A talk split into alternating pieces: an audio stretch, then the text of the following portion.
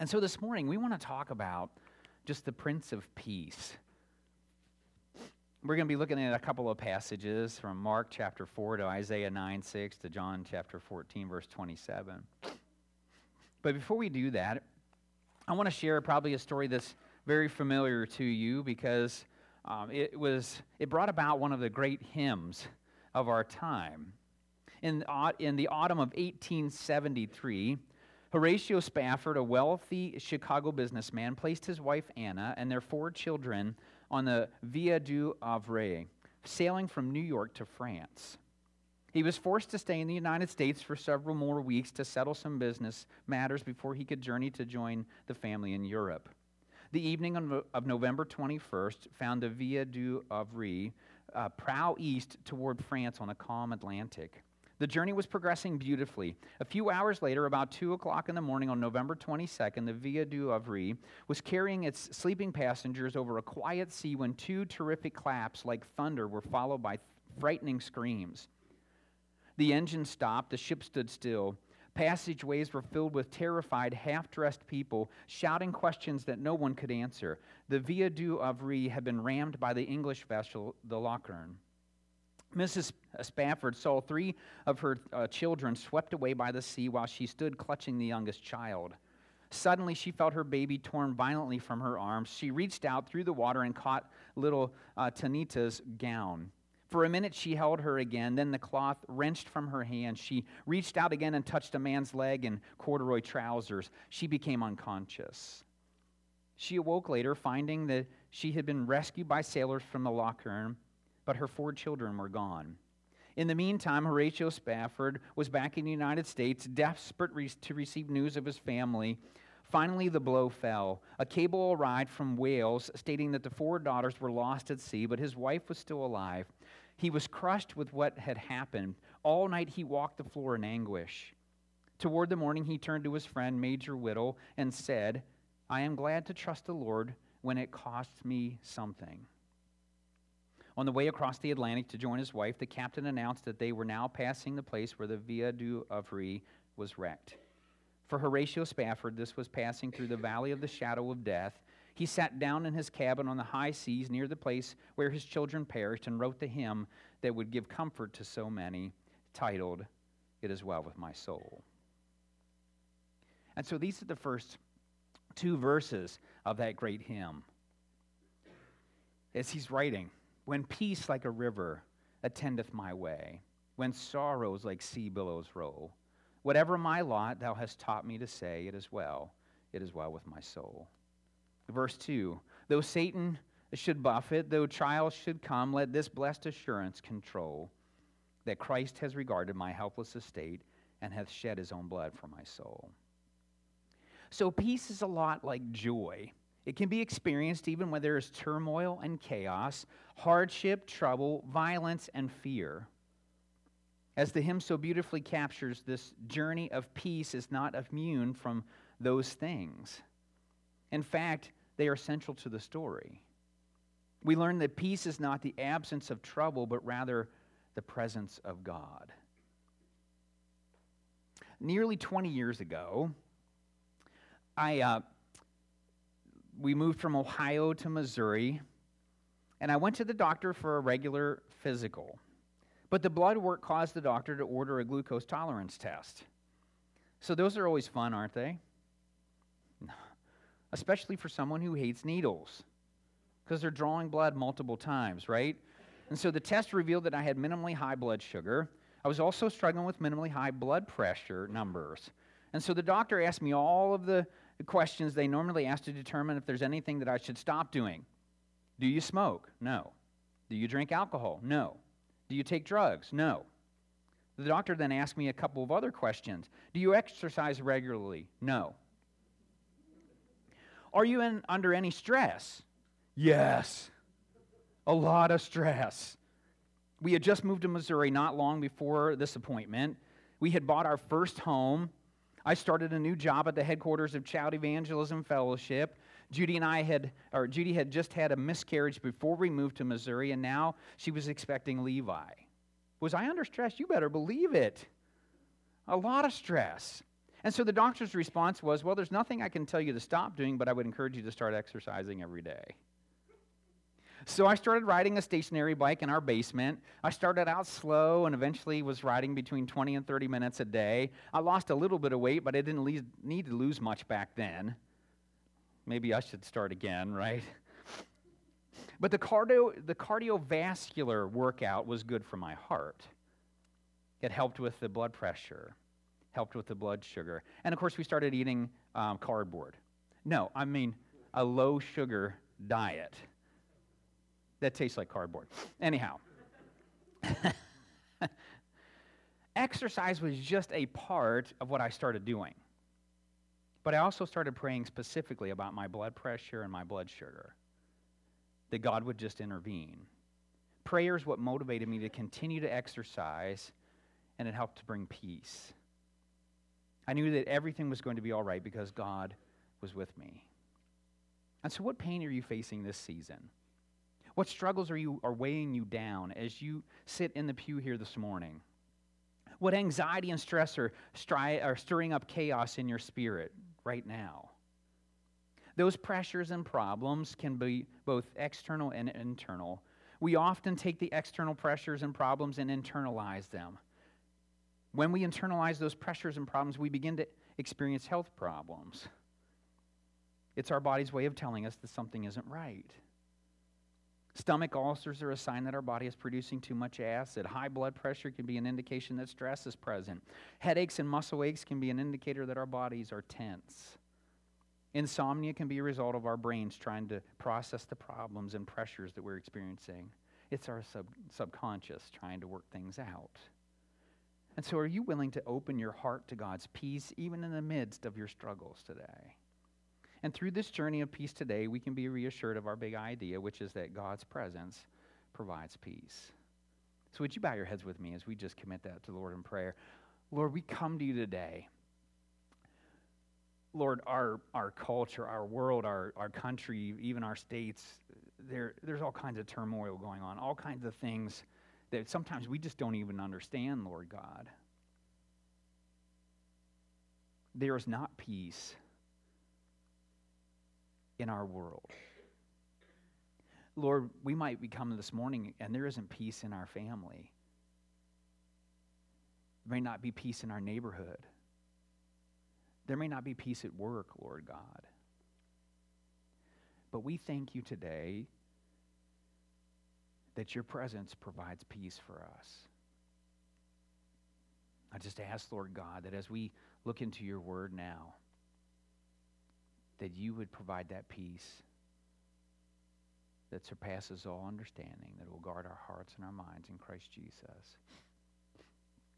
Would we look to you and trust you? Now, Lord, come by your Holy Spirit. Fill each heart and mind. Fill this vessel this morning so that your people will hear your voice. We ask this in Jesus' name. Amen. And so, this journey of peace is certainly an appropriate journey for our world today. Just as the ancient Roman world would have felt during that first Christmas, our world seems full of violence, warfare, and uncertainty. In addition, the pressures of our daily lives barrage us at an unparalleled pace. Ours is a world in desperate need of peace. However, it's a world where the Prince of Peace has walked and he understands. He has come and He is present. His peace is available to us today. So when I think about peace, it's peace in the midst of turmoil, right? That first Christmas, we sing about that first Christmas night being a silent night where everything was calm and bright.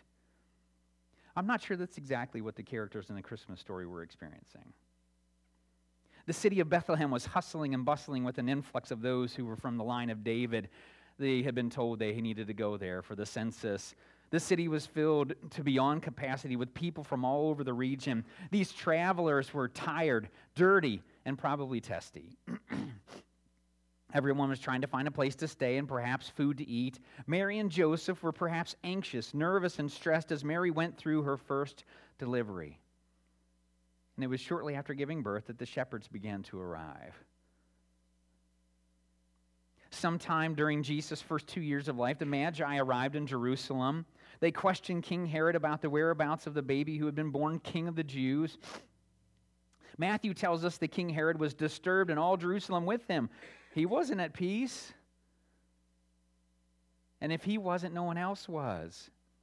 The news of Jesus' birth didn't bring peace uh, to King Herod. And like I said, since the king was disturbed, so were his subjects.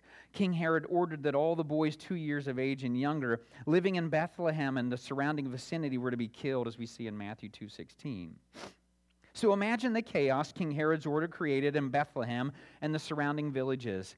The parents of two year old boys and younger were not experiencing peace. It was chaos, it was turmoil.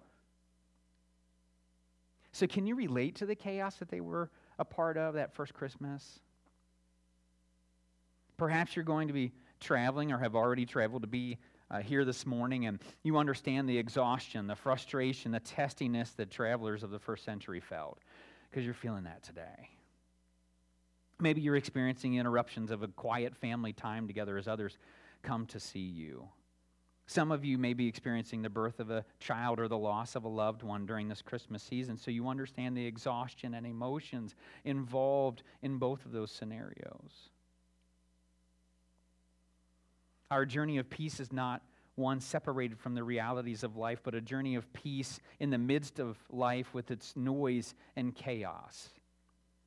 I just want to read the lyrics to Andrew Peterson's song, The Rain Keeps Falling he's going through a lot when he wrote these lyrics. You'll hear it in just a moment as I get further down in the song. But he's struggling, he's not at peace. And yet, in the middle of the song, you see the words of Jesus. Here's the words I tried to be brave, but I hid in the dark. I sat in that cave and I prayed for a spark to light up all the pain that remained in my heart, and the rain kept falling. Down on the roof of the church where I cried, I could hear all the laughter and love, and I tried to get up and get out, but a part of me died, and the rain kept falling down.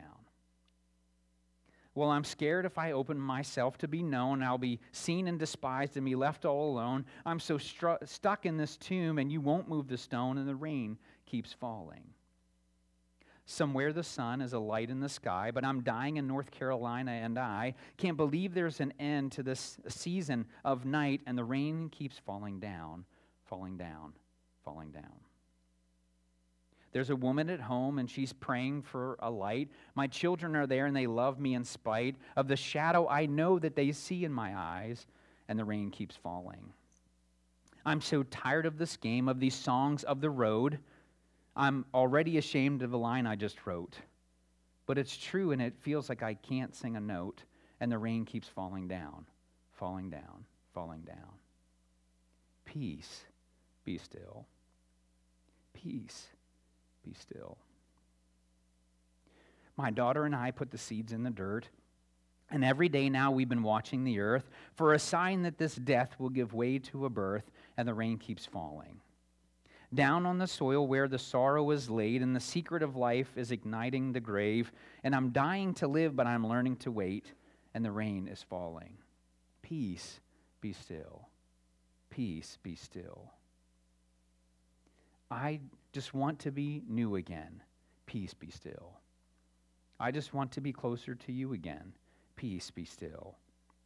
Lord, I can't find the song. I'm so tired, I'm always so wrong. Help me be brave tonight. Jesus, uh, please help me out of this cave tonight. Peace, be still. I've been calling and calling. This rain just keeps falling. Peace, be still. I've been calling and calling, but this rain just keeps falling and falling. Is it you? Is it you? Peace, be still. Is it true? Is it you?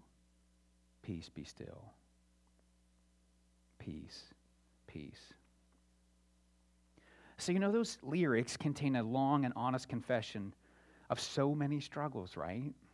You heard it in the words. Notice it interjected into the lyrics with the words of Jesus Peace, be still. We can have peace in the midst of life in a fallen world with God's presence in our lives. The words that Jesus spoke are found in in Mark chapter 4, verses 35 to 41. Would you turn there with me if you have your Bibles?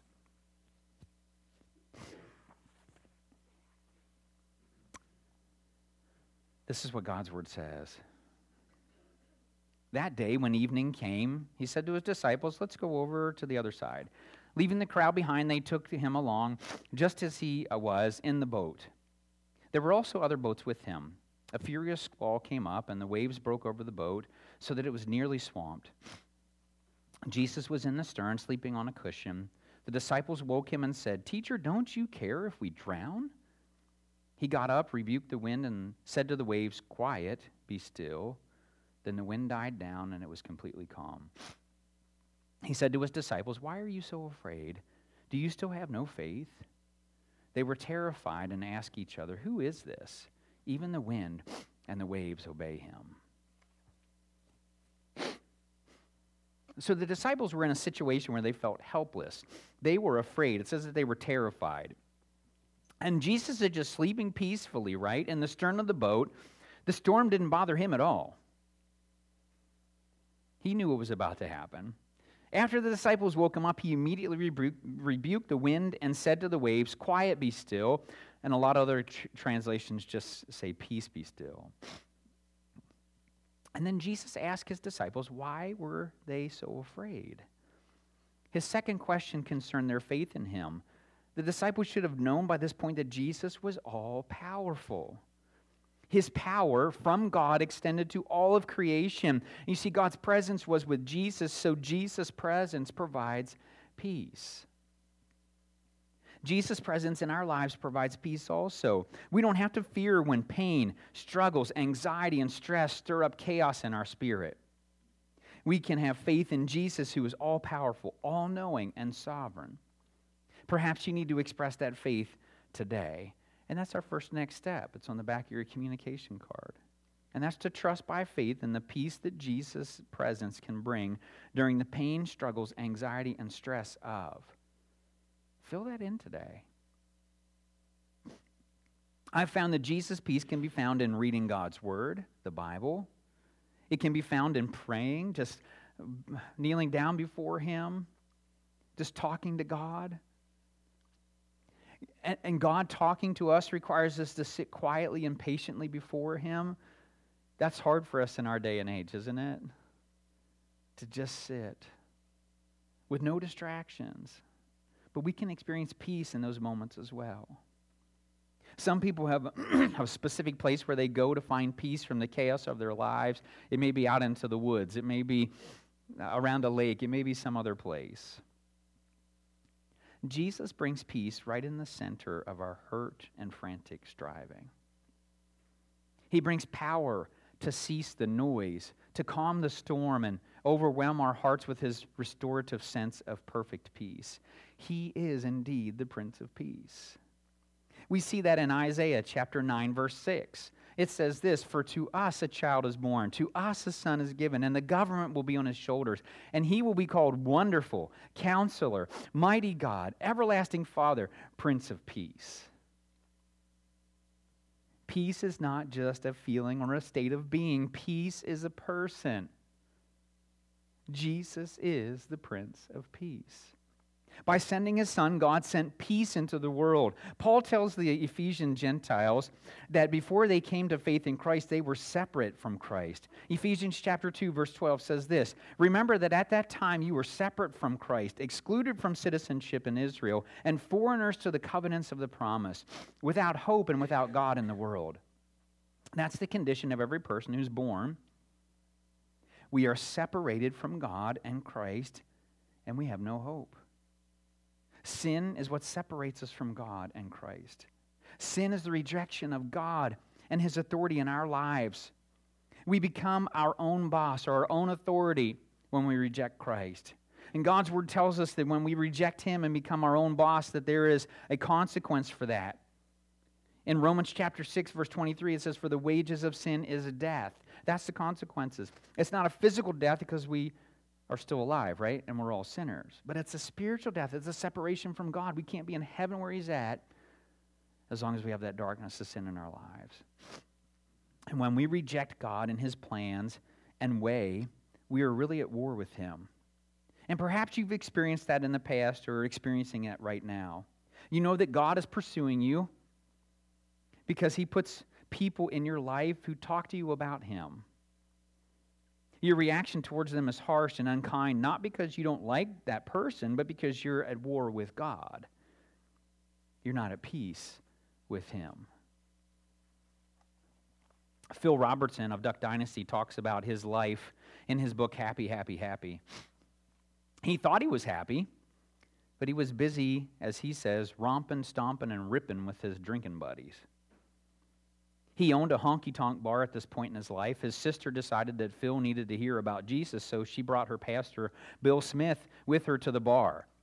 This was Phil's reaction You some kind of preacher? I immediately asked him. When Smith told me he was, I added, You ever been drunk? Yes, I used to drink a few beers, he told me. Well, what's the difference between you and me? I asked him. You've been uh, drunk, and I'm getting drunk right now. There ain't a dime's worth of difference between you and me, Jack. You ain't putting any Bible on me. That's the way I was born. There was a rejection of God, right? So God made a way for us to be reconciled to Him, to have peace with Him. It's through the Prince of Peace, Jesus. I read the verses already uh, in Teresa's place this morning, but Ephesians 2 14 to 18. For He Himself is our peace, who has made the two one and has destroyed the barrier, the dividing wall of hostility, by abolishing in His flesh the law with its commandments and regulations his purpose was to create in himself one new man out of the two, thus making peace, and in this one body to reconcile both of them to God through the cross, by which he put to death their hostility. He came and preached peace to you who were far away, and peace to those who were near. For through him we both have access to the Father by one Spirit. And so, in this passage, Paul is talking to both Jews and Gentiles. He was explaining that through Jesus' death, burial, and resurrection, all people could now be reconciled to God. It wasn't just for the Jews anymore. And Jesus' sacrifice brought peace between the Jews and the Gentiles.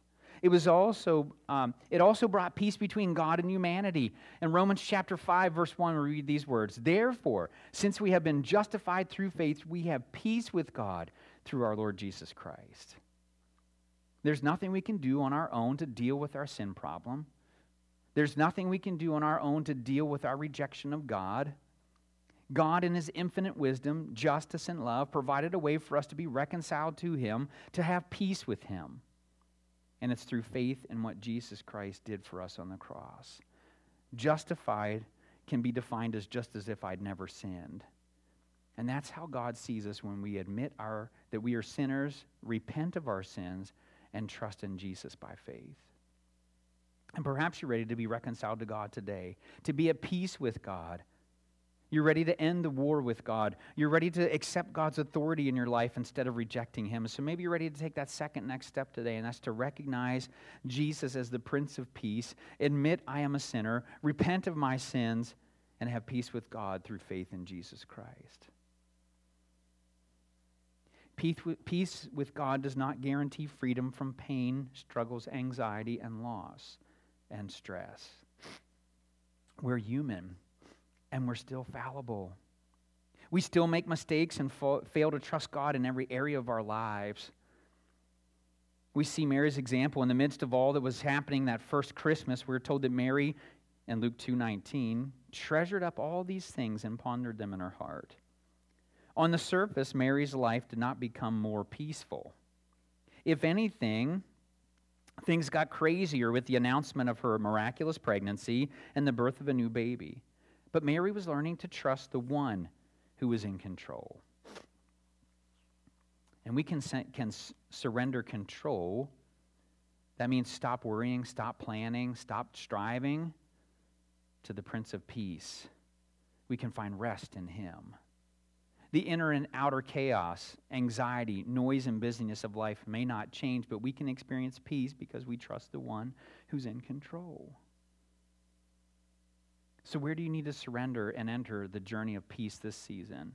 I want to encourage you to, re- to pause and embrace the words of the psalmist in Psalm 46:10.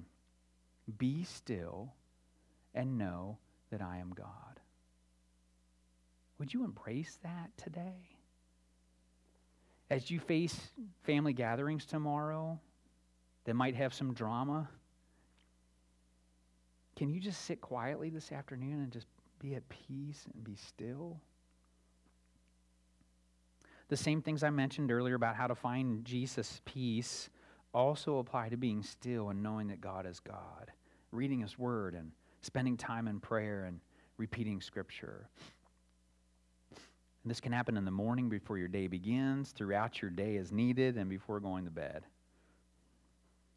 And while we can experience peace through Jesus Christ, we also realize that the world around us may still be experiencing pain, struggles, anxiety, and stress. And so we have this peace for the world.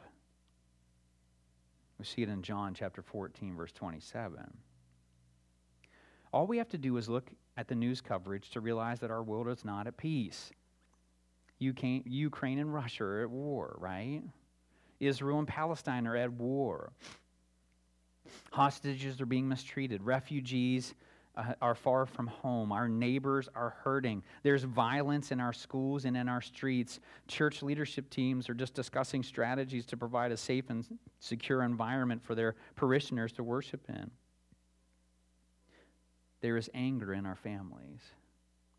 And while Jesus brought peace to the earth when he came the first time, it's not a perfect or complete peace for us. He had that perfect peace. We live in the tension between the already and not yet.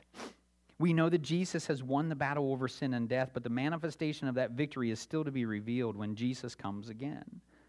In the interim, we are encouraged to draw close to God and to rely on Him for peace. You see, because God's presence provides peace. Philippians chapter 4, verses 6 and 7 say this Do not be anxious about anything, but in everything, by prayer and petition with thanksgiving, present your requests to God, and the peace of God, which transcends all understanding, will guard your hearts and your minds in Christ Jesus. We can have that peace by simply just crying out to Him with thanksgiving about the things that we're going through. God's peace doesn't make sense to us as humans. It transcends our understanding. It's beyond our ability to understand. Have you or someone you know have known experienced that kind of peace? Perhaps they've gotten news about their health that's concerning, but instead of worrying about it, they immediately begin to pray.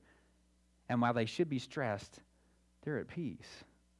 When someone loses their job or is just struggling financially, yet uh, they're not anxious about the situation but are trusting God, it doesn't make sense, right? That's the peace of God that transcends our understanding.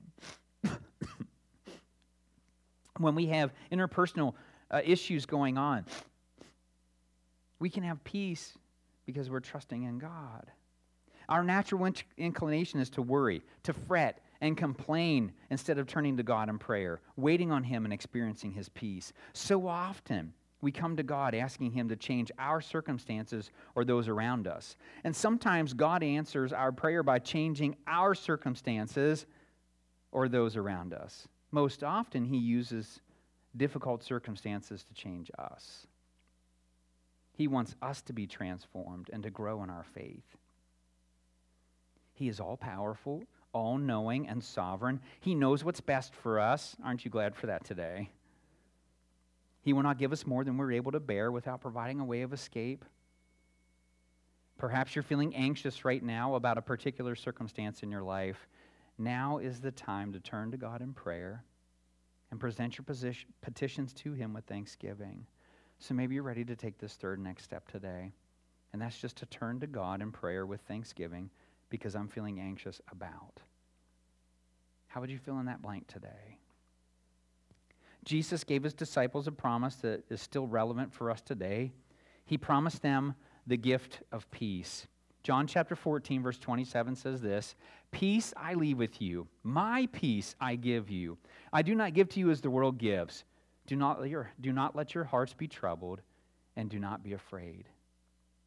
Are you living in that reality today? Jesus has given us his peace. But are you feeling that? Are you experiencing that? We can claim that promise for ourselves today. We don't have to be afraid because we serve a God who is in control of everything. Whatever is causing you pain, struggle, anxiety, and stress now, in the end, Jesus' peace will overcome it. His peace will sustain us through our difficulties, which may be great, but are also momentary, as Paul writes to the Corinthian believers. So, as we review today, can you trust by faith in the peace that Jesus' presence can bring during the pain, struggles, anxiety, and stress that you're currently experiencing? Can you recognize that Jesus is the Prince of Peace? Admit that you're a sinner, repent of your sins, and have peace with God through faith in Jesus Christ? And can you turn to God in prayer with thanksgiving about the circumstances you're feeling anxious about? I hope so because God's presence provides peace. John Stott says this. He says, Let me quote from the end of Kenneth, uh, Kenneth seventh volume history, or seven volume history of the expansion of Christianity. Referring to Jesus, he says, No life ever lived on this planet has been so influential in the affairs of men as that of Christ. From that brief life and its apparent frustra- frustration that flowed, a more powerful force for the triumphal waging of man's long battle than any other, uh, than any other ever known by the human race. Through it, millions of people have had their inner conflicts resolved. Through it, hundreds of millions have been lifted from illiteracy and ignorance and have been placed upon the road of growing intellectual freedom and, the and control over the physical environment. It has, been, it has done more to allay the physical ills of disease and famine than any other impulse. And it has emancipated millions from chattel slavery and millions of others from thraldom to vice. It has protected tens of millions from exploitation by their fellows, and it has been the most fruitful source of movements to lessen the horrors of war and to put the relations of men and nations on the basis of justice and peace. This is the influence of Jesus through his followers in society. Don't underestimate the power and the influence that even a small minority can exert in the community. So, has Jesus changed you? Are you experiencing his peace today? Can you help others to understand that peace? I hope so. You know, as the ushers prepare to take up the tithes and offerings and the communication cards, uh, would you just bow your heads with me as we pray? Lord, we just come to you. We thank you for your peace that passes all understanding. We thank you that in your sovereignty you know how much we can bear. We thank you that we can turn to you, whether in prayer or reading of your word or just sitting quietly before you. I pray today that whatever each individual is experiencing, whatever anxiety they're struggling with, whatever fear they're dealing with, whatever frustration they're concerned about, Lord, would they experience your peace today? I just commit your people to you in prayer today, Lord. We just ask this in Jesus' name. Amen.